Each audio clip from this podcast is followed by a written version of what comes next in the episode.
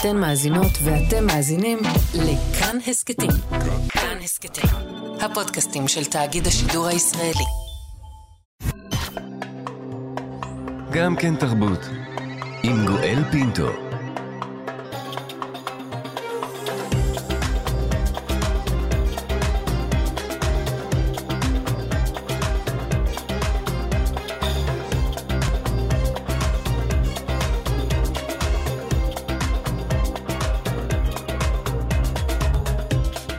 שלום, שלום לכולכם, תודה שהצטרפתם אלינו. אנחנו גם כן תרבות, מגזין התרבות של ישראל, כאן אצלנו, ברשת כאן תרבות, 104.9, 105.3 FM. אנחנו כמובן גם באתר כאן וביישומון של כאן. היום בתוכנית, כשהיא בת 96, ואחרי 70 שנים על כס המלוכה, מתה אליזבת השנייה, מלכת בריטניה. ביום חמישי ולמשך כמה שעות התגלגלו השמועות עד אשר הגיעה ההודעה הרשמית. Buckingham Palace has announced the death of Her Majesty Queen Elizabeth II. In a statement, the palace said the Queen died peacefully at Balmoral this afternoon. פעמוני אבל מילאו את כל רחובות לונדון.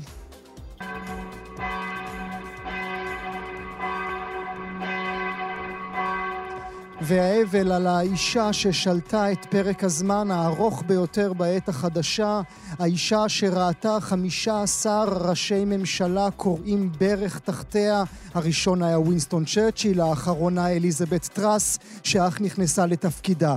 המלכה שחיי המשפחה שלה העיבו תמיד על שלטונה, מדודה שוויתר על המלוכה עוד לפני שהיה ידוע על קשריו המפוקפקים עם המשטר הנאצי, שני בניה, אחד מהם נקשר נעצר בחטאיו המיניים של הטורף המיני ג'פרי אפסטיין, עד שאימו נאלצה לפשוט אותו מכל תאריו. שתי כלות, האחת גנבה לה את כל הפוקוס עד שמתה בתאונה מחרידה והפכה לעוד יותר קדושה כתוצאה מכך, והשנייה, פרגי, מה עוד יש לומר?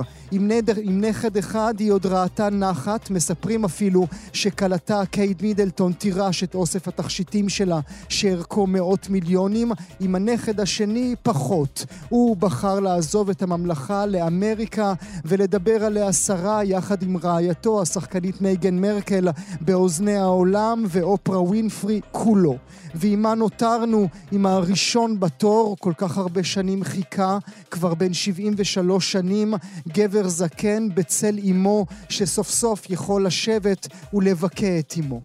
My darling mama, as you begin your last great journey to join my dear late papa, I want simply to say this. Thank you. Thank you for your love and devotion to our family and to the family of nations you have served so diligently all these years. דיר ממה, תודה על האהבה שלך ועל המסירות, לא רק למשפחה שלנו, אלא למשפחת העמים ששירת כל, הר... כל השנים. ולראשונה, מאז אנחנו זוכרים את עצמנו, מעטים עוד זוכרים מלך זכר עומד בראש האימפריה הבריטית, שונה ההמנון. לא עוד God Save the Queen, אלא The King. God Save the King. God Save the King. הבוקר כאן בתוכנית אנחנו ננוע בין כותרות הבוקר בבריטניה, נטוס ללונדון, נשוחח עם נורמן לברכט, איש ה-BBC, על תחושות האומה, נבחן את תרומתה של הממלכה לדמוקרטיה העולמית, ונשאל כיצד שיווקו הטלוויזיה והקולנוע את דמותה של המלכה לעולם. עורכת המשדר רונה גרשון תלמי, על ההפקה נועה רוקני, בצוות התוכנית ענת שרון בלייס, אבי שמאי ובר בלפר, על הביצוע הטכני שרון לרנר. גם כן תרבות. את בוקר יום ראשון ולציון מותה של אליזבת השנייה, מלכת בריטניה, נפתח עם מילותיו של הסופר יורם קניוק, שאך ציינו תשע שנים למותו. האיש שהביא לנו את אדם בן כלב ותש"ח, כתב גם על המלכה. הנה, מתוך המלכה ואני, רומן שראה אור לפני עשרים שנים בדיוק. מי שיקרא עבורנו הוא הפרופסור יעקב ג'יי לביא, מייסדה ומנהלה של היחידה להשתלות לב בשיבא, מי שהיה ידידו הקרוב של קניוק במהלך 15 השנים האחרונות לחייו. תגיד לי, אתה חושב שזה קל להיות מלכת בריטניה? האין למלכה עיניים? האין למלכה איברים, צורה, חושים ומאוויים, רגשות? האם מלכה אינה אוכלת אותו לחם ונפצעת מאותו כלי נשק? מתייסרת באותן מחלות? מתרפאת באותן תרופות? בקיץ לא חם לה ובחורף לא קר לה? אם ידקרו אותה לא תזוב דם? אם ידגדגו אותה לא תצחק? אם ירעילו לא תמות? ואם יתעללו לא תנקום? אם אני בת שבעים ושלוש והייתה לי אהבה אחת כל חיי, אסור לי לחבק אותה עוד פעם אחת? אני בריטניה, אני קיימת. אם ידגדגו אותה לא תצחק, אם ירעילו לא תמות. נודה לפרופסור יעקב ג'יי לביא, שקרא לנו מתוך המלכה ואני של יורם קניוק, שהלך לעולמו לפני תשע שנים. והנה, אנחנו מיד מתחילים עם הנושא הראשון שלנו לבוקר זה, ליבנו שבור, Our hearts are broken, כתב הדיילי מייל, מלכתנו האהובה מתה, Our beloved queen is dead, כתב הדיילי אקספרס, כל עיתוני בריטניה הקדישו את מהדורת סוף השבוע למותה של אליזבת השנייה. אולי הטוב מכולם היה הטלגרף שציטט את המלכה עצמה שאמרה אמרה, האבל הוא המחיר שאנחנו משלמים על האהבה. אפשר רק להצטער שאף אחד מהם לא ציטט את שייקספיר בהנרי הרביעי, שאמר, באי שקט, uneasy, שוכב הראש החובש את הכתר. מה אתה והלאה, כתבת תחום החוץ של כאן חדשות, מאיה רכלין איתנו. בוקר טוב, מאיה. בוקר טוב, גואל. God save the queen, או the king בעצם. כן, מעכשיו ב-God Save the King, בסוף השבוע כבר שמענו את ההמנון מתחלף. זה אמנם קרה בהתחלה בטקסי הזיכרון למלכה אליזבת השנייה, אבל אתמול כבר אנחנו מקבלים את ההכרזה הראשונה שבה צ'ארלס השלישי, צ'ארלס השלישי, המלך צ'ארלס השלישי, מתייצב ומקבל את התואר הזה באופן רשמי, אה, ואז מתחיל בעצם מסע כפול כזה בבריטניה, מצד אחד ארונה של המלכה אליזבת השנייה, יעבור מסקוטלנד ויגיע בהמשך השבוע ללונדון, הוא יוצב גם בארמון בקינגהם ואחר כך יעבור לאולם ווסטמינסטר שם. רבים כנראה צפויים לבוא, לעבור על פניו ולחלוק למלכה אליזבת השנייה כבוד אחרון. ובמקביל, כש, המלך... כשהלוויה מתי, מאיה? הלוויה הולכת להתקיים ביום שני הבא. בשעה 11 בבוקר בדיוק יתחיל הטקס. זה הולך להיות יום שבתון, לא התקיימו אירועים מיוחדים. אה, לפי הפרוטוקולים הרשמיים, אגב, גם ממש אה, המטוסים אמורים לעצור לאיזושהי דקה, אני לא בטוחה אם זה באמת יקרה, אבל בהחלט מדובר ביום שבתון כולל, שכל בריטניה תעצור ותפרד ביחד, וזה הולך להיות ככל הנראה מסע הלוויה מהגדולים שנראו אי פעם, כיוון שאמורים להגיע לשם לא רק נשיא ארצות הברית, נשיאים קודמים, ראשי מדינות מכל העולם, אלא גם כמעט כל בתי המלוכה באירופה התייצבו להיפרד מהמלכה אליזבת השנייה. זה הולך להיות טקס שכמותו, סביר להניח, לא ראינו באמת, קודם כל כי ההלוויה האחרונה של מלך הייתה לפני 50 שנה, אה, 70 שנה, סליחה, אבל, אבל זה הולך להיות באמת טקס ברמה שלא נראתה בעבר עם השתתפות של מיליונים מרחבי העולם. נציגות ישראל, אפשר להניח הנשיא וראש הממשלה? אה, כן, למרות שעדיין לא יצאה הודעה רשמית, בניגוד לנשיא ביידן שכבר אמר שהוא מתכוון לבוא, עוד לא יצאה הודעה על מי בדיוק יגיע, אבל אין ספק, אולי אפילו אה, ראש הממשלה לשעבר, אולי מנהיגים נוספים שירצו לבוא. אה, סביר להניח אבל שהנשיא וראש הממשלה יהיו חלק. אז את אומרת, בעצם אנחנו מדברים על שני אירועים מתגלגלים ב- בימים הקרובים. מצד אחד, הכנות ללוויה, ומצד שני, מה, המשיכה של צ'ארלס השלישי? אז המשיכה הולכת לקרות בשלב הרבה יותר מאוחר, קצת אחרי האבן. בוא נזכיר שאליזבת נמשכה בטקס ההכתרה המכובד שלה היה אה, רק שנה אחרי מותו של צביה, באיחור של שנה וחצי, אבל לא תמיד זה ככה, יכול להיות שזה גם יקרה מוקדם יותר. אבל קודם כל הייתה את טקס ההכרזה של צ'ארלס, הוא עכשיו הולך לערוך סיור בכל אה, מחוזות אה, בריטניה, הוא הולך להגיע שוב לסקוטלנד, לוויילס, לעבור ולקבל את המלכות שלו בטקסים חגיגיים. כמעט בכל מקום, שטקס ההכתרה הרשמי באמת הולך להיות אה, אה, סביר להניח רק בעוד אה, כמה חודשים, אחרי שזה ייגמר, שיהיה זמן להכין אותו כמו שצריך, ואז באופן רשמי ימשכו אותו והוא יהפוך למלך אה, מעניין מאוד לראות איך הטקס הזה הולך להיראות, כי מהמם. המלכה אליזבת אה, נמשכה והוכתרה באופן רשמי, זה היה הפעם הראשונה ששידרו אירוע כזה בשידור חי בטלוויזיה. כן, אנחנו ואז- כולנו מומחים בעקבות הכתר, כן? בעקבות הסדרה, פתאום כולנו נהיים מומחים נורא גדולים לסיפור הזה. כן, ברור. את- אגב, גם בסדרה רואים שם שמי שעשה את השינויים והכניס את השינויים כן. הוא בעלה אה, המנוח, אה, הנסיך פיליפ, אה, וצריך לומר שצ'ארלס מתכנן להביא איתו למלוכה שלו שינויים רבים. לפי הדיווחים שכבר הגיעו, הוא מתכנן מלוכה שהיא הרבה יותר רזה, לצמצם את הרעבתנות, פחות טיפסיות, כך שיכול להיות שגם מה שאנחנו רואים עכשיו, החצוצרנים שמגיעים ומכריזים ועוברים ותופים ביריות באוויר, יכול להיות שזו הפעם האחרונה שאנחנו רואים כי באמת, אה. זה, זה, זה, זה וסלחו לי מאזינות ומאזינים, זה נראה כל כך מגוחך. כל החצוצרנים וכל התלבושות האלה וכל הטקסים האלה, זה נראה כאילו אנחנו עדיין במאה ה-18. מצד שני, זה מה שבית המלוכה מביא איתו. מלכה אליזבת השנייה הייתה איזשהו שריד לדור, אה, ראיתי שמישהו אמר, הדור ששירת אותנו במלחמת העולם השנייה. היא איזשהו שריד מתקופה נשכחת, וזה גם מה שגרם לבריטים לאהוב אותה ולהרגיש שהם כל כך מחוברים אליה. היא הייתה שם לאורך תהפוכות רבות שעברה בריטניה, וזה היה סוד הקסם שלה, שהשאירה איזשהו משהו ישן שהזכיר לבריטים את המסורת המפוארת הזאת. אם בית המלוכה לא עושה את זה, יכול להיות שבאמת כבר אין בו יותר מדי משמעות. כבר אין בו טעם. אולי מילה לסיום, מה זו הכותרת המוזרה שנתנו לקמילה? מה זה המלכה הראיה? כותרת מוזרה, אבל חסרת תקציב, צריך לומר. גם אה, פיליפ קיבל רק את התואר נסיך, הוא לא קיבל את התואר מלך, אה, וקמילה מקבלת מהמלכה אליזבת ביום שבו היא אה, מציינת 70 שנה להכתרתה, היא מפרסמת הודעה ואומרת, אני רוצה שכשצ'ארלס תהיה מלך, קמילה תהיה מלכה ראיה.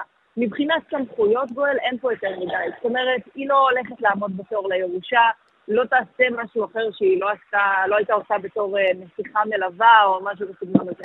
אבל התואר הזה הוא באמת נקודה ששווה להתמקד בה, כי קמילה הייתה אישה שנואה בבריטניה, היא הייתה אישה אחרת, שדיאנה, הנסיכה דיאנה סיפרה בריאיון ב-1995, היינו שלושה בנישואים האלה, כולם ידעו שהיא מדברת על הקשר המאוד קרוב של צ'ארלס וקמילה, והיא באמת נחשבה, אחרי שהתגלו, אחרי שהיה את הגירושים, אז רבים בבריטניה אמרו, צ'ארלס בכלל לא יכול להיות יורש עשר יותר אחרי מה שהוא עשה לדיאנה, בטח שלא קמילה, שנחשבה באמת לאישה השנואה בממלכה. התואר הזה, מלכה ראיה, מסמל את, ה, את המחילה שהיא קיבלה גם מהמלכה אליזבת השנייה וגם כנראה מהציבור הבריטי, שנים של שיקום, שנים של בניית תדמית מחודשת, הם אלה שבסופו של דבר מעניקים לה את התואר הזה, שכמעט ולא היו מלכות אה, שקיבלו אותו בצורה כזאת, בטח לא אחרי גירושים, בטח אה, לא בסגנון הזה, בוא נזכיר שפעם האחרונה שמלך רצה להתחתן עם גרושה, הוא ויתר על הכתר בשביל זה, אבל כאן זה שוב סיפור אחר, והתואר הזה שהיא מקבלת אחרי שהיא בכלל, את התואר הנסיכה מווילס, היא בכלל לא הסכימה לקחת על עצמה, כי היא כונתה כך אחרי דיאנה, ועכשיו היא מקבלת את התואר הזה של מלכה ראיה, וזה באמת אולי מסמל את הנחילה שהיא מקבלת בדרך לשלב הבא בתור אה, מלכת אנגליה, גם באופן רשמי. מעניין. מי היה מאמין שנגיע לרגע הזה? כתבת אה, תחום החוץ בכאן חדשות, מאיה רכלין, תודה שהיית איתי הבוקר. תודה רבה. אנחנו עוברים מיד אל הנושא הבא שלנו, העצב בבריטניה רב, כמו גם אה, במדינות אחרות שראו באליזבת השנייה מלכתם, מקנדה, דרך אוסטרליה, ג'מייקה, פפואה גינה החדשה, יש שלמה ואחרים. מי שנמצא בלונדון הוא הסופר ופרשן בענייני מוסיקה ותרבות ב-BBC, בעל הבלוג סליפ דיסק למוסיקה קלאסית, נורמן לברכט. Good morning, thank you for being with us. בוקר טוב, התענוג שלי. בוקר טוב, נורמן, תודה רבה שאתה נמצא הבוקר. איך נראים רחובות לונדון? אה, די שקטים, אני מבין שליד הארמונ... ליד הארמונות אה, יש עדיין המ... המונים, אנשים נוהרים לשם עם זרים של פרחים, אבל. האווירה, כפי שאפשר למדוד אותה, היא אווירה של כבוד, של הלם מסוים, כי הסוף היה כל כך בהיר, וכי כי, כי חיינו כל חיינו איתה, פתאום היא איננה. אז יש מצב כזה, מצב של ביניים, אבל ה, המעבר בין המלכה למלך היה כל כך מיידי וכל כך חלק, שפשוט, אנשים פשוט קיבלו את זה. ההודעה הייתה, המלכה נפטרה, יחי המלך, וזהו. העצב הוא גם שלך, נורמן, או שאתה מסתכל על זה ככה כמביט מבחוץ? בהחלט שלי, זה מאוד אישי. אני חושב שזה אישי לכולנו. מעריכים שהיא נפגשה במשך חייה בשלושה מיליון אנשים. דבר כמעט בלתי ניתן לתפיסה. אה, אני אישית פגשתי אותה שלוש פעמים, וכל פעם התרשמתי בתוקף עבודתי ותפקידי וזה. כל פעם התרשמתי גם מהענווה שלה, מהחיוך שלה, ומזה שנראה לי שהיא מקשיבה לכל דבר שאני מברבר. כל שטות שיוצא מצוותיי מתרשם אצלה כדבר רציני, ואלה דברים שממש בלתי נשכחים. היא אהבה מוסיקה קלאסית, נורמן? היא מאוד אהבה, היא, היא אהבה מוזיקה, היא אהבה, היא אהבה ריקוד, אהבה בלט, היא אהבה אופרה, היא, אה, היא קראה המון ספרים, והיא הייתה אישה מאוד, היא התעניינה באנשים ורצה לדעת מה, מה, איך הם, מה, איך הם פעמו, מה, איך האנשים שלה, איך, ה, איך האזרחים שלה, מיהו כל אחד ש, שאיתה היא נפגשת. זה ה, ה, היחס האישי, האינדיבידואלי שלה, היה דבר ש, שהוא ממש בלתי נשכח. אני פעם הייתי בוורשה, הלכתי לאופרה, שאלו אותי, אתה רוצה לפגוש את המלכה שלך? אמרתי, מה? היא נמצאת פה במקרה בביקור מלכותי. אז אחרי האופרה הלכנו מהרחוב ועמדנו בשורה, והיא עוברת עם, עם הנסיך פיליפ, ופגשתי אותה פעם לפני זה בלונדון, עוצרת לפניי, ושואלת אותי, רגע, מה אתה עושה פה? Hmm. שואלת אותי, כאילו היא מכירה אותי, מתוך מיליוני האנשים שהיא, שהיא מכירה, ופרינס פיליפ מוסיף, אם אתה נמצא פה, אז מי עורך שם את העיתון? הגישה הזאת האנושית, הזיכרון, הזיכרון לפנים, הזיכרון לאנשים, היה פשוט מדהים. וגם הרגישות שלה, אה, זה דבר שקשה לתאר. אמ, יש שם רופא אנגלי בשם דיוויד נאט, שבתחילת המלחמה בסוריה, יצא לשם כמה פעמים עם אוהלים והיה, אה, ועם הצוות שלו, והציל שם המון נפשות וביצע ניתוחים בשדה ועוד כל מיני דברים. כשהוא גמר, הוא חזר ללונדון והוא הוזמן לארמון המלכה, הוא הוזמן לארוחה גדולה אצל המלכה. מצא את עצמו יושב ליד המלכה, כי היא רצה לשמוע מפיו מה היה שם. יושב ליד המלכה, ופתאום מרגיש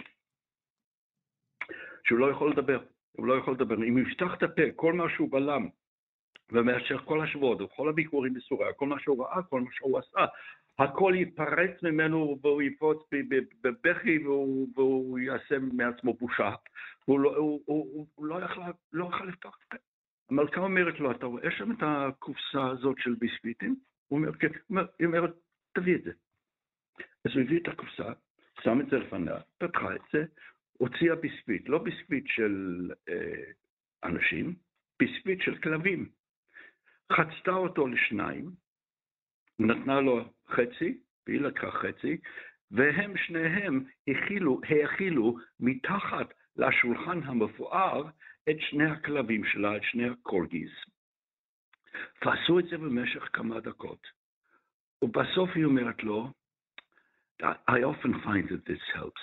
אני, אני רוצה mm. תמיד שזה עוזר. אז היא תפסה, היא הבינה שזה אדם בצרה קשה, לא צריך לדבר על זה. והיא אמרה לו גם, it's often better than talking. יותר hmm. טוב מדבר.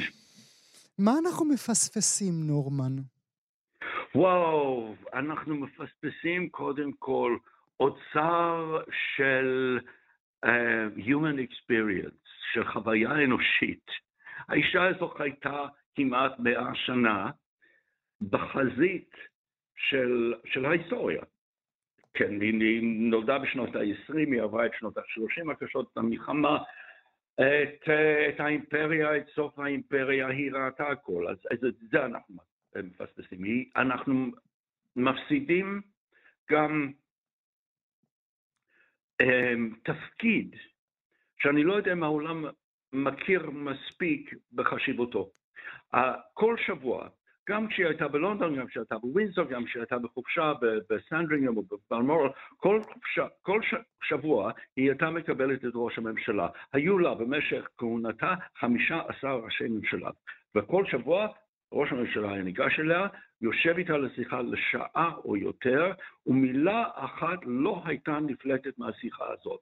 אף אחד לא יודע מה נאמר בחדר הזה, וראשי הממשלה אמרו בימים האחרונים, זה היה המקום היחיד בעולם שידעתי שאני יכול להגיד מה שעל ליבי ולספר את כל הסודות שיש, ושום דבר לא יגיע לעיתונות.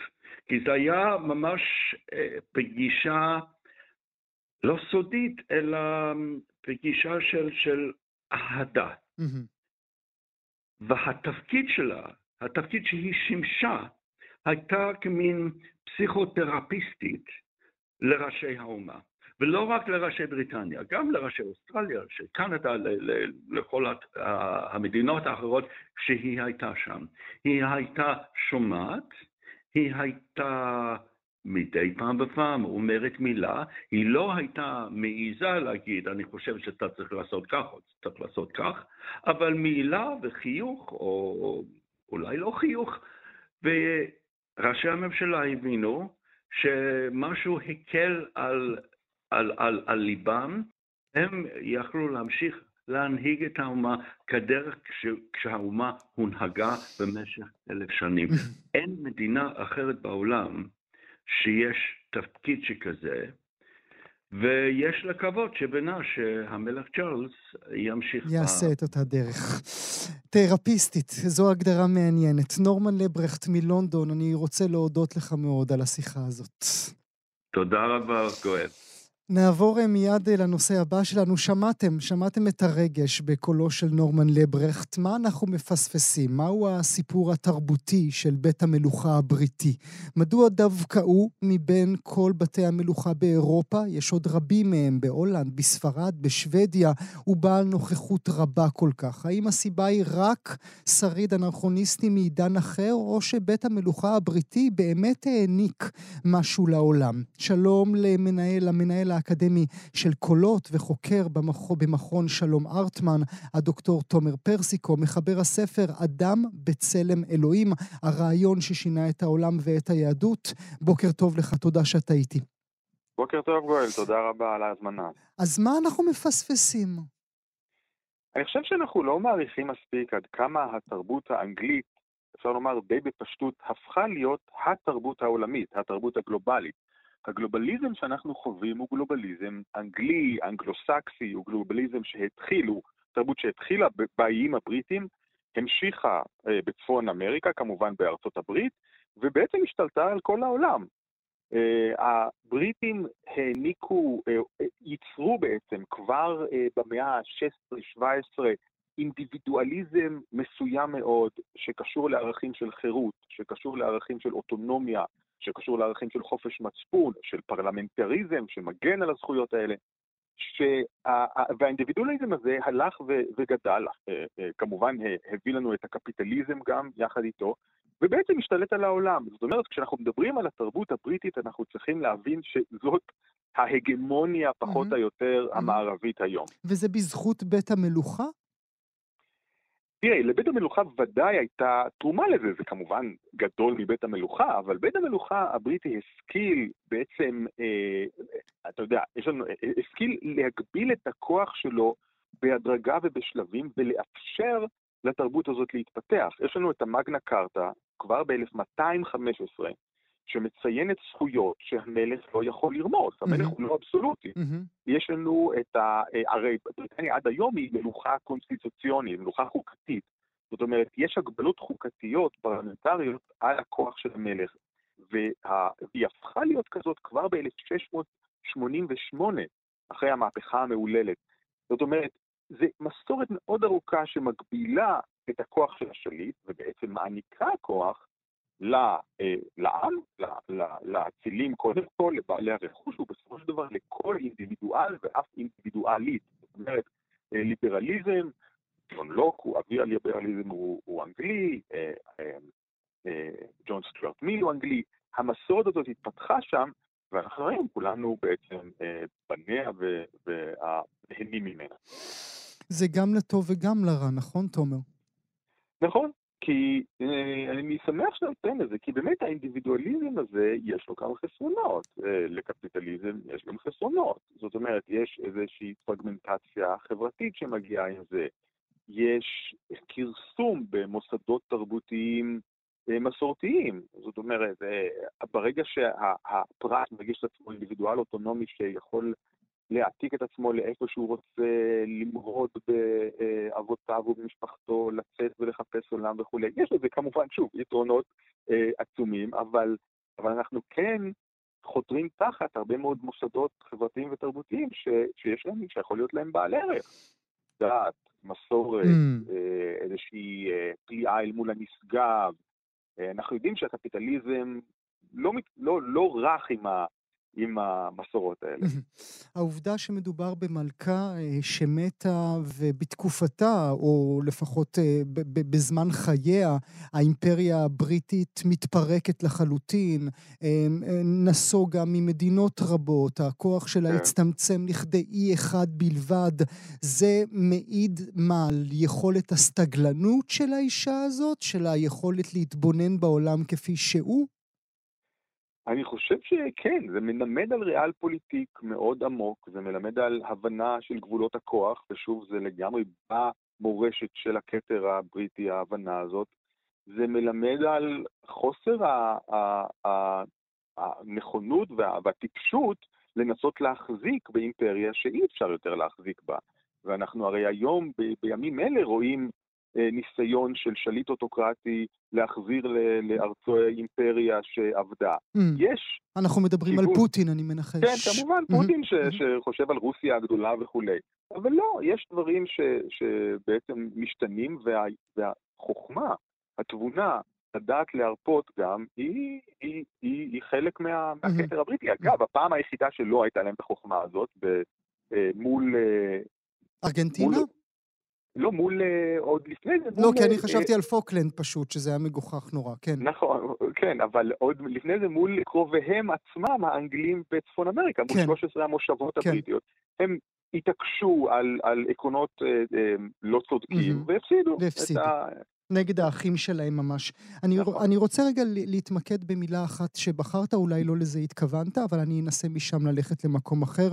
אתה אומר להרפות, ואני שאלתי את עצמי במהלך סוף השבוע, האם אני אמור עם מותה והאבל הגדול בעולם, עם מותה אני צריך גם לשכוח מכל הקולוניאליזם ועם כל העושק, והמשפחה הזו ש, שמעבירה כן. שלטון מדור לדור, ושהנכסים שלה נמדדים במאות מיליונים אם לא יותר מכך. צריך פשוט לשכוח את זה ולהגיד The Queen is dead, long live the king?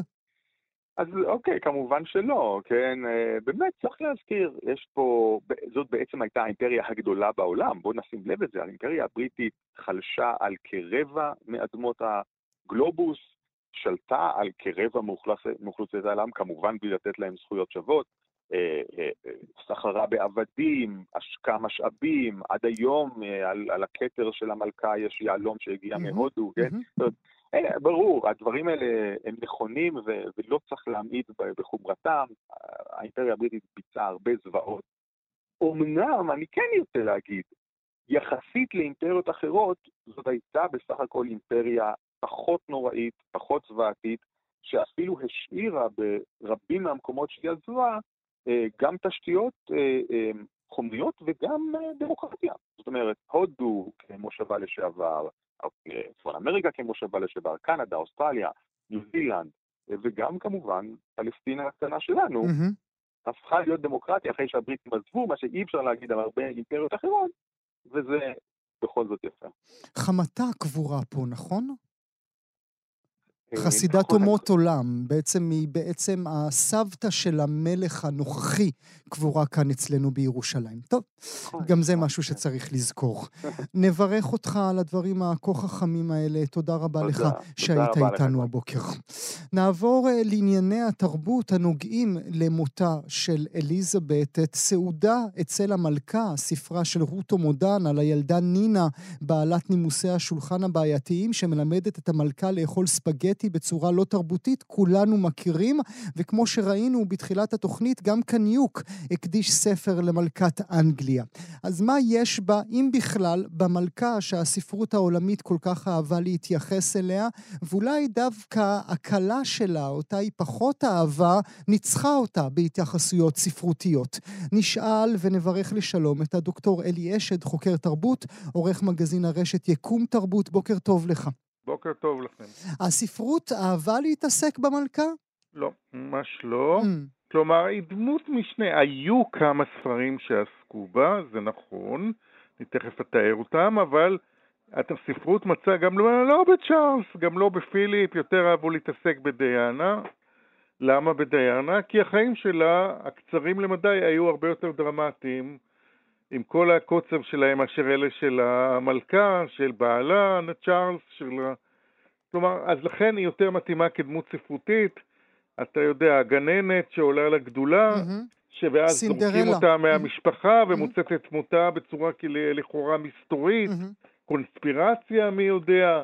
בקיצור, היא מתאימה הרבה יותר שכתבו עליה יצירות. כן, זה יכול היה להיות ספר מצוין, רק שהוא לא היה אמין, והנה זה קרה במציאות. נכון אה, מאוד. כן. למה קניוק כותב עליה את הספר המצוין שלו?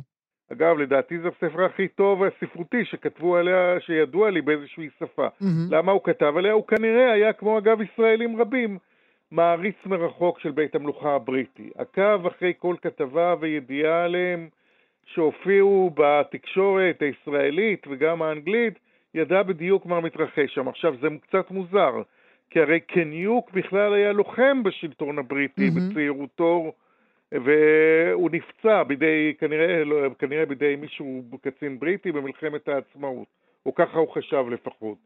אז עכשיו, ועדיין היה לו עניין כזה, מין אה, שנאה אה, מלווה בהערצה לבריטים, ובמיוחד למשפחת המלוכה שלהם, אז הוא עקב אחריהם, אחרי המשפחה הזאת כל חייו, וכתב ספר שבו הוא מתאר איך הוא פוגש את המלכה, שהוא מגלה, שהוא מגלה שהמלכה הייתה מאוהבת במי? באיש שפצע אותו במלחמת העצמאות, באמת פצע אותו מישהו, איזה קצין בריטי, והוא יצר מין היסטוריה אלטרנטיבית שהמלכה עוקבת אחרי אותו בן אדם במשך שנים, מחפשת אותו, יודעת שהוא משגיח עליו מרחוק, על הדמות של קניוק בספר, ומספרת לו את סיפור חייה, כמו שהיא לא מספרת לאף עיתונאי ולאף כותב ביוגרפיה, ובשיא הספר הם אפילו מגיעים לאיזשהו קשר רומנטי מיני שמתואר בפרטי פרטים, וסך הכל לקורא אין בעיה, כי כמו שהוא מסביר בספר, גם פיליפ בגד בה כל הזמן, אז היא מחזירה לו, לא זה כנראה אגב נכון.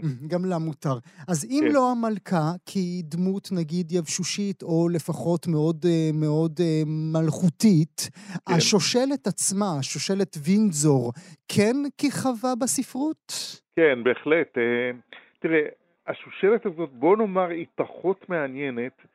מהשושלות הקודמות שהיו, נגיד תיאודור, שזה mm. הנרי השמיני, כן. זה מרי, זה, אדו, זה אליזבת הראשונה, כלומר הם ממש מככבים ביצירות ספרות ובסרטים, בסיפורים, מה שאתה רק רוצה.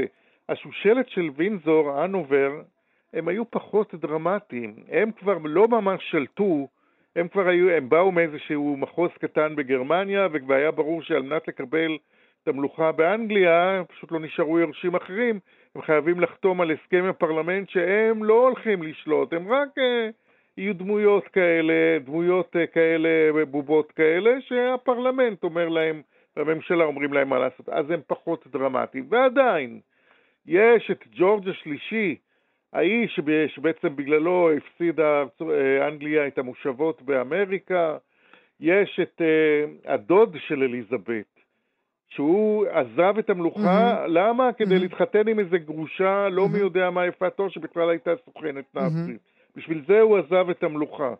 אז עליו יש באמת סיפורים, גם כשגילו שהוא בעצם אה, היה תומך נאצי והיה מוכן לשלוט כמלך בובה מטעם mm-hmm. הנאצים, אז בהחלט כתבו עליו. אבל בוא נאמר, זה לא כמו השושלות הקודמות. Mm-hmm. טרזן? לימדת אותי על טרזן? כן, היו חובר, הרבה חוברות טרזן בעברית בשנות ה-50 וה-60. יותר מאלף כאלו שכתבו סופרים ישראלים, חבר'ה כמו עמוס קינן, ישעיהו לויט ואחרים, ובכמה מהחוברות האלה טרזן, שהוא תזכור, טרזן איש הג'ונגל הוא גם אריסטוקרט בריטי, הלורד גרייסטוק. בתור אריסטוקרט בריטי, וזה מובהר היטב בסיפורים, הוא מכיר היטב את בית המלוכה. הם מכירים אותו כאריסטוקרט, הם גם יודעים שהוא איש ג'ונגל, והוא מציל אותם, יש כמה חוברות שהוא מציל את הנסיך צ'ארלס, והוא מציל את המלכה אליזבת, ומקבל על זה אות, אה, אות הערכה מטעם המלכה. מעניין.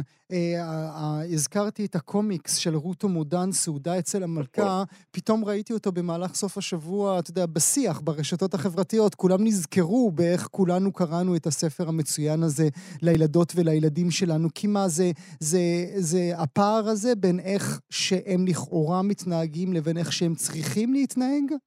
תראה, לכן הם מעניינים, אה, תראה, כן, אה, זה אחת הסיבות ששושלת המלוכה מעניינת אותנו. איך הם אמורים, אנחנו כולנו יודעים איך הם צריכים להתנהג, בצורה קפואה ומכובדת, תמיד, בכל מצב, המלכה הייתה כזאת. לכן היא גם הייתה משעממת מאוד, סביר להניח שהיא שעממה גם את בעלה ואת בני המשפחה שלה. הם היו מעניינים שושלת המלוכה, שים לב, רק כשהם שברו את הכללים, רק כשצ'ארלס mm. בגד בדיאנה, רק mm. כשהאח שלו אנדרו התגלה ככל מיני דברים. אז הם עוררו עניין. בכל זאת, התקשורת, בוא נאמר שהנכד של אליזבת הוא הרבה פחות מעניין, כי הוא כל כך בסדר, אז בעצם אין הרבה מה לכתוב עליו. Mm. אבל בשביל זה הוא מתאים להיות ב... ראש בית המלוכה, יש גבול. כן, אבל יש עוד נכד, כן, אפשר לנחש שהנכד ורעייתו השחקנית האמריקנית הם יככבו. אולי מילה לסיום, מישהו מהם כתב פעם כסופר? כן, הנסיך צ'ארלס כתב, ספר לילדים, אה, כל ההכנסות היו לצדקה, הוא בעצם פתח בזה את המסורת שסלבריטאים בריטים וגם אמריקנים כותבים ספרים לילדים שההכנסות שלהם הם לצדקה. ספר הוא זכה להצלחה, הוא לא משהו הספר הזה, אבל אה, שמע, בכל זאת, נסיך כותב ספר לילדים, אז אה, זה הדבר החשוב. טוב, אולי אפשר לקוות שהרבה כסף לפחות נכנס לאותה הצדקה שהיה צריך. כן, צדקה, נכון, כן. נברך אותך לשלום. תודה רבה לך, דוקטור אלי אשת. תודה שהיית איתנו הבוקר. תודה גם לכם. להתראות. נעבור אה, מיד אל הנושא הבא שלנו. אנחנו נשארים בעולמות התרבות, ואנחנו ננסה עכשיו לעבור מהספרות אל המסכים. יש כאן עניין של שיווק בעיניי. אולי האורח הבא שלי פחות יסכים עם ההגדרה הזאת שלנו. אני אשאל, או לפחות אניח את זה על השולחן, איך הטלוויזיה והקולנוע שיווקו לנו את הממלכה הבריטית? האם הייתה כאן יד מכוונת? אני כמובן מתייחס לכתר דרך אה, עשרות סרטים תיעודיים, אה, לאחוזת דאונטון, למלכה עם אלן מירן, לנאום המלך עם קולין פרת, וזה עוד לפני שהזכרנו את פדינגטון הדוב, שאיתו אה, פתחה המלכה את חגיגות 70 שנות המלוכה שלה, ולא הזכרנו עוד את סוכן עוד מלכותה, בונד, ג'יימס בונד, שאיתו היא פתחה את המשחקים האולימפיים בלונדון. אז האם הכל היה עניין של שיווק? האיש החכם שלנו בכאן תרבות מגיש פופ-אפ בימי חמישי, בעשר, אלעד ברנועי איתי באולפן. שלום אלעד. בוקר טוב גואל. הכל עניין של שיווק? שיווק של מי? של בית המלוכה? כן. אני חושב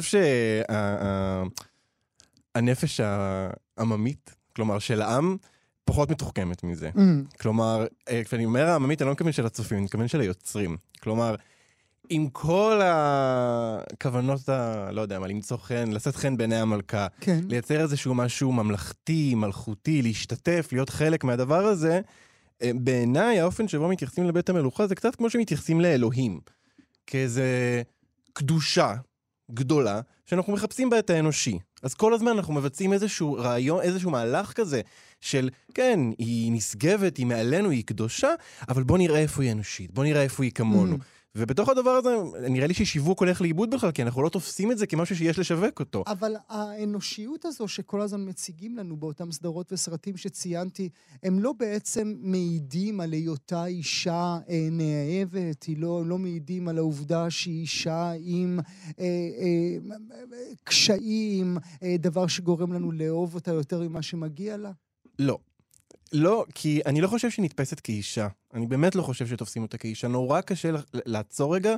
זה קצת כמו ביונסה, אתה תנסה לדמיין את ביונסה מצחצחת שיניים בבוקר, אי אפשר כל כך לעשות את זה כי, כי היא לא, כי אין אותה. היא לא באמת מצחצחת שיניים בבוקר, כי היא לא בת אנוש, נכון? היא, היא בת תמותה, היא מעל הדבר היא מנגנון.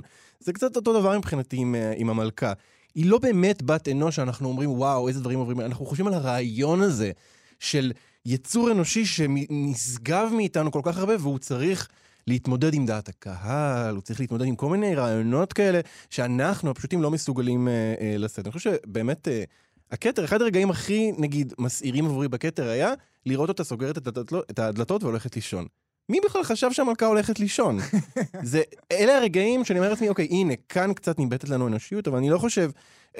העניין הזה של בית המלוכה משווק את עצמו, זה, זה, זה, אני, אני כן מתחבר לרעיון הזה, אני, אני חושב שעושים לו שירות מאוד, mm-hmm. מאוד טוב. Mm-hmm. אף גם אחד... ברגעים הקשים, כי אם חושבים למשל על המלכה של אלן מירן, כן? זה באמת הדרך לפחות בה הם התחילו את הסרט, ויצא לי לצפות בסוף השבוע שוב, כי אלן מירן עושה שם תפקיד מבריק, אז אתה שוב אה, אומר, רגע, אה, זה הרגע בו העולם כולו ישנא אותה. זה הרגע בו כולם יבינו שמדובר באישה מנותקת לחלוטין.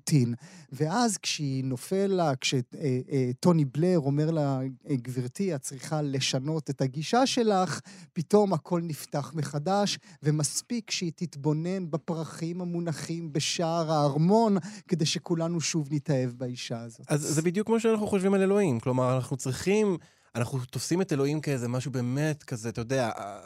גדול ונורא ורם ונישא, אבל הוא גם רחום וחנון, נכון? Mm. הוא גם, הוא רק צריך שאנחנו נגיע אל הלבבות שלו, עם התפילה שלנו, התפילה הזכה, שנזכיר לו את הפרח הרענן, שנזכיר לו את נצר הבריאה, אני לא יודע מה, את כל הדברים, זה בדיוק זה.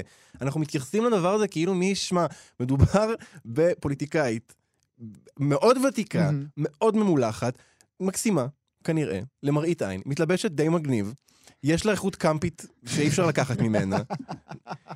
נתנה השראה להמון המון דברים, אבל בסופו של דבר מדובר בבת אדם. וברגע שאנחנו מכירים בזה שמדובר בבת אדם, אנחנו צריכים להכיר בזה שהיא באמת הולכת לישון, מצחצחת שיניים, מכינים לה את האוכל, נכון? את האוכל הזה מישהו מממן, נכון? ואז אנחנו צריכים ללכת למנגנון. וזה משהו שאף אחד לא כל כך רוצה לעשות. כלומר, כולם מדברים על זה, הולכים סביב זה, אבל אף אחד לא עוצר ואומר, שנייה, בואו רגע נדבר על המנגנון המחריד הזה שנקרא בית המלוכה. אתמול ראיתי ציוץ של uh, הצוות של המילטון, אוקיי? אוקיי. המילטון המחזמר, מחזמר אנטי-קולוניאלי, מדבר על המלחמה, על המלחמה בין הקולוניות האמריקאיות לאנגליות, והם צייצו, אה, מלאים בצער עם לכתה של המלכה, של המלכה, וכזה מין, לא הבנתם כלום, אתם, לא, אתם יודעים על מה המחזמר שלכם? אתם אלה שמעלים את המחזמר. קראתם את התסריט, כאילו מה נסגר? יש איזה עיוורון. היה את אותו ציוץ, דרך אגב, מההפקה של הלמיז, של עלובי החיים, וגם זה מעלה לך את אותה שאלה. לא קראתם את המחזה? כאילו קצת, לפחות התייחסו לזה. למרות הכל, אבל כלום, אפס, אפס יכולת להביט בדבר הזה ולראות בו באמת ביקורת. וגם הכתר, שזו סדרה שאני מאוד אוהב, יש לנו פה בכאן תרבות את ההסכת, הכתר יומן צפייה של העונה הערבית, אני ממליץ להאזין, כי אני עשיתי אותו. שאתה הובלת. כן. אמ, אבל גם בעונה הזו, שזה כאילו עונה הרביעית, הייתה כאילו ביקורתית, ולא אהבו את זה שכמה, אתם גורמים למלכה להיראות רע, והמלכה כאילו לא אהבה לראות את זה, כל הדבר הזה כאילו נכון. זה לא נכון. אתה צופה בזה ואתה אומר, וואו, איזה מזל שיש לנו את המלכה. Mm-hmm. איזה מזל שבעולם הנורא הזה, שעם הראשי ממשלה האיומים האלה, עם טראמפ, עם בוריס ג'ונסון, יש לנו את המלכה. איזה כיף שיש לנו משהו אה, מלכותי, ממלכתי, אה, באמת נשגב שמחליט עבורנו, גם אם הוא לא באמת מחליט. ואנחנו mm-hmm. יודעים כמה היא מעורבת, אנחנו יודעים שהייתה פוליטיקאית, אנחנו יודעים שהכל היה עובר דרך בית המלוכה לאורך כל השנים האלה. וזה כיף להסתכל על זה, mm-hmm. זה כיף להביט בזה ולפנטז על זה. ואתה מדבר על uh, פוליטיקאית, אני אולי אה, אבחר במונח uh, דיפלומטית על, כשהיא משחקת לצד פדינגטון, או כשהיא משחקת ליד uh, קרייג, uh, 007, מה היא בעצם, מבינה את הזמנים בהם היא חיה? המלכה, אליזבת השנייה, הבינה את הזמנים שבהם היא חיה מהרגע הראשון. צריך לזכור שההכתרה שלה ב-53 שודרה בטלוויזיה, mm-hmm. במה שאז נראה כמו צעד שערורייתי. כי, כי מלמד, לימדו אותנו בכתר שהבעל שלה הוא זה שדחף אותה לזה. זה מה שהכתר אומרים, כן. אבל אתה יודע מה, זה, זה, אנחנו לא יודעים מי, מי עומד מאחורי ההחלטות. שוב, היא לא בת אדם הרי, אנחנו אמרנו את זה כבר, נכון? היא לא בן אנוש שיש לו החלטות משלו, זה מנגנון. המנגנון היה מאוד מעודכן, היה מאוד מחובר לזמנו מהרגע הראשון.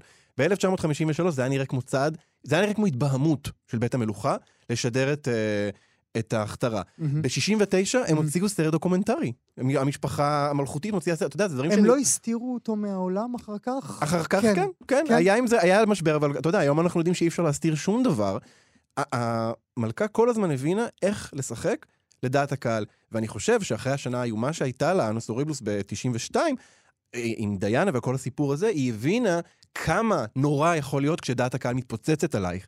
ואז באמת, משנות ה-90 ו-2000, בטח 2000 המאוחרות, אנחנו רואים אותה מגיחה בכל מיני דברים משעשעים, מצחיקים, אנחנו פתאום לומדים שלמכה יש חוש הומור, אנחנו רואים אותה במין קריצות הכי קריצה שמלכה במעמדה תוכל uh, לעשות. אני לא יודע, אגב, אם צ'ארלס ימשיך את זה, כי לא נראה לי שיש לו את הדבר הזה, mm-hmm. את ה... את ה... לחלוכית הזאת. אם יש איזשהו רמז, זה רק רמז. אתמול ראינו אותו יוצא להמון, זאת אומרת, יוצא מרכב השרד וניגש אל ההמונים שם שמחכים לו, לוחץ ידיים, מה שלא הגיוני בכלל, זה גם לא בחלק מכללי הטקס. אולי הוא למד משהו מהאימא שלו באיך לשבות את דעת הקהל כולה, במיוחד שמדובר באיש... אולי תגיד אתה, לא אהוב במיוחד? שנוא, אני חושב, אפשר אוקיי. להגיד. פחדתי לכן... אה. לא, ממש, מה, הוא אה, נחשב, הוא הודה שהוא בגד באשתו, ולא סתם אשתו, אישה, נסיכת האנשים, אני חושב שדיינה, שכולם כל כך אהבו, אנשים מאשימים אותו במוות שלה, כן? כאילו, הוא נתפס כמחריד. עכשיו, אפרופו הכתר ואפרופו דעת הקהל, הדעת, הדעה שלי לפחות מאוד השתפרה עליו כשצפיתי mm-hmm. בכתר, כי פתאום ראיתי גם את הצד שלו. Mm-hmm. והנה דבר שהכתר עזרו מאוד לבית המלוכה, כמה שצ'ארלס כאילו נאמר, היה איזה ציטוט שמיוחס לו, שהוא אמר שהסדרה הזו היא אה, אה, מבוססת באופן מאוד רופף על המציאות, ושהוא לא צופה בזה. ואני צפיתי בזה ואמרתי, וואו, הוא בן אדם מסעיר. Mm-hmm. הוא הלך אחרי האהבה שלו, הכריחו אותו להתחתן איתה. כל הזמן אני הייתי בצד של דיאנה, אני זוכר שדיאנה מתה, כולנו, כן? זה כן. כאילו... אני, באמת היה איזה רגע כזה שחשבתי שמדובר במפלצת, והסדרה הזו עזרה לי להבין שהוא לא. שהוא בן אדם עם רצונות, והיום, כשאני מסתכל עליו, באמת הוא נראה קצת אה, צנוני אבשושי כזה, קשה לי לראות בו איזושהי תשוקה או משהו כזה, אבל זה משהו שהתפקיד עושה, אני חושב, בנסיכות או במלוכה של מספיק שנים. אז אי אפשר לדבר על, ה, על צ'ארלס השלישי, על המלך צ'ארלס השלישי, מבלי לדבר על המלכה הראייה. שוחחתי עם מאיה רכלין בתחילת השעה שלנו, זה התואר שנתנו לה, המלכה הראייה קמילה. מה יהיה שם? איך, איך המלכה הראייה תתקבל גם בעולם כולו וגם ברחוב הבריטי? תראה, אני לא, אני, אני לא רוצה להתנבא פה, אבל uh, גם היא לא דמות כל כך uh, אהובה, צריך לומר. Mm-hmm. כלומר, היא זו שהחליפה uh, את דיאנה. היא לא כובשת כמוה, היא לא uh, מחוברת ועממית כמוה, היא לא יפה כמוה. זה נשמע מצחיק להגיד את זה, אבל זה נכון. כלומר, יש לדברים האלה משמעות. מזוג שהיה מאוד מאוד אה, אסתטי, מאוד מאוד נוגע ללב כזה, משהו שאתה רוצה להתחבר אליו, אתה מקבל מישהי שהיא לא מה שלימדו אותנו שנסיכה אמורה להיראות. באופן אישי, אם אני הייתי צריך לבחור, אני הייתי מעדיף לשבת עם קמילה לשתות עכשיו את... אה, אה, אה, ולשוחח מאשר עם דיאנה או עם צ'ארלס, היא נראית לי דמות הרבה יותר מעניינת ומסעירה, mm-hmm. ושיודעת מה היא רוצה. אני לא חושב שהיא תהפוך להיות איזה יקירת עם. בכלל, התחושה שלי... זה שעכשיו אנחנו נראה איזושהי צניחה כזו, גם בעניין שלנו בסיפור הזה, וגם בכלל במחויבות שלנו לדבר הזה. עצם זה שיש uh, המלכה הראייה, mm-hmm. עצם זה שאנחנו מדברים על זה שיש מלך ומלכה, זה כבר, זה כבר מחליש את צ'ארלס באיזשהו אופן. הרי מי בכלל חשב על פיליפ בזמן mm-hmm. הזה? פיליפ היה כל הזמן בצללים, uh, ואליזבת הייתה העניין. פתאום... שזה דמוקרטיזציה של הסיפור הזה, אנחנו פתאום כן מתחילים להיחשף לזה שזה לא רק בן אדם אחד, כי חסרה לו כנראה הכריזמה, חסרים לו כל מיני דברים, וגם כי הוא חיכה כל כך הרבה זמן. מסכן. מסכן, אבל זה לא רק שהוא מסכן, אתה גם אומר לעצמך, what's wrong with him? למה לא נתנו לו את זה קודם? כלומר, למה היא לא פרשה ונתנה לו את הזה? כנראה שהוא לא ראוי לתפקיד, כנראה שהיא יודעת משהו שאנחנו לא יודעים, אולי היא חיכתה שהוא ילך, אתה יודע, זה, זה כל מיני כן. מחשבות, דברים שלא רק אני אומר, דברים שנאמרו לפניי. אמ, אז אתה מתחיל לחשוב שהוא איזה מין כזה מלך שאוקיי, הוא יהיה כמה שנים ונמשיך הלאה. ואז אנחנו נקבל את וויליאם, כמובן, בטח לא את ארי. אה, אמור לי ברשותך מילה לסיום. מבין כל הסרטים שעסקו בבית הזה, בשושלת הזו, מי המסעיר ביותר, או לחילופין, אני חוזר להגדרה הקודמת שלי, מי שיווק את השושלת לעולם טוב יותר? אה, וואו, זה שתי שאלות ממש הפוכות אחת לשנייה. תבחר. אמ, נראה אולי נאום המלך, שיווק מאוד יפה את בית המלוכה, אני חושב. אה, באמת, הסרט שהזכרת. אה, קולין פט, כן. המלך המגמגם, או חוסר היכולת שלו לנאום לאומה. כן. לגמרי, אתה, מגלה אותו באנושיות שלו, הוא מאוד נכנס ללב, גם אשתו, אלנה בונם קרטר, כולם שם עושים עבודה, גורמים לך בדיוק להבין את האיזון הזה, שבין מלכותיות, של בין להיות באמת המולך, לבין זה שהוא בן אנוש, והגוף שלו מפריע לו לתפקד כפי שהוא רוצה. ולכולנו יש גוף, וכולנו יודעים מה זה לא לתפקד, יש בזה משהו מאוד נוגע ללב. אם הייתי צריך לבחור את הסרט החביב עליי, מכל הזה, המועדפת מ-2018, עם אוליביה קולמן, וואו, על המלכה אן. וואו, שכחתי ממנה. מסעיר, כן. זה לא מילה. זכתה באוסקר על התפקיד הזה. באוסקר, בצדק, סרט מסעיר, שמציג לנו מלכה מופרעת, באמת, mm-hmm. מכל מובן אפשרי, היא גם, יש לה מאהבת, כלומר, מה עוד אפשר לבקש? אמ, אין לי מה לומר, סרט נהדר. אם, אם יש משהו אחד ש, שהייתי רוצה כאילו אה, לזכור, זה שאנחנו לא יודעים עליהם שום דבר, שום דבר, הכל אפשרי. ומה שהמועדפת עושה זה אומר, אם הכל אפשרי, אני אראה לכם מה זה, הכל אפשרי. והוא הולך עם זה עד הסוף. ואני מבחינה אישית הייתי בוחר בערוץ שכל כולו אוליביה קולמן כל הזמן, 24-7. לגמרי. אלעד ברנוי, מגיש פופ-אפ ימי חמישי, 10 בבוקר, כאן אצלנו בכאן תרבות. לעונג, תודה רבה שהיית איתנו הבוקר. תודה גואל. גם כן תרבות. ראשון עד רביעי בין תשע לאחת עשרה. רק בכאן תרבות. אתן מאזינות ואתם מאזינים לכאן הסכתים. כאן הסכתים, הפודקאסטים של תאגיד השידור הישראלי.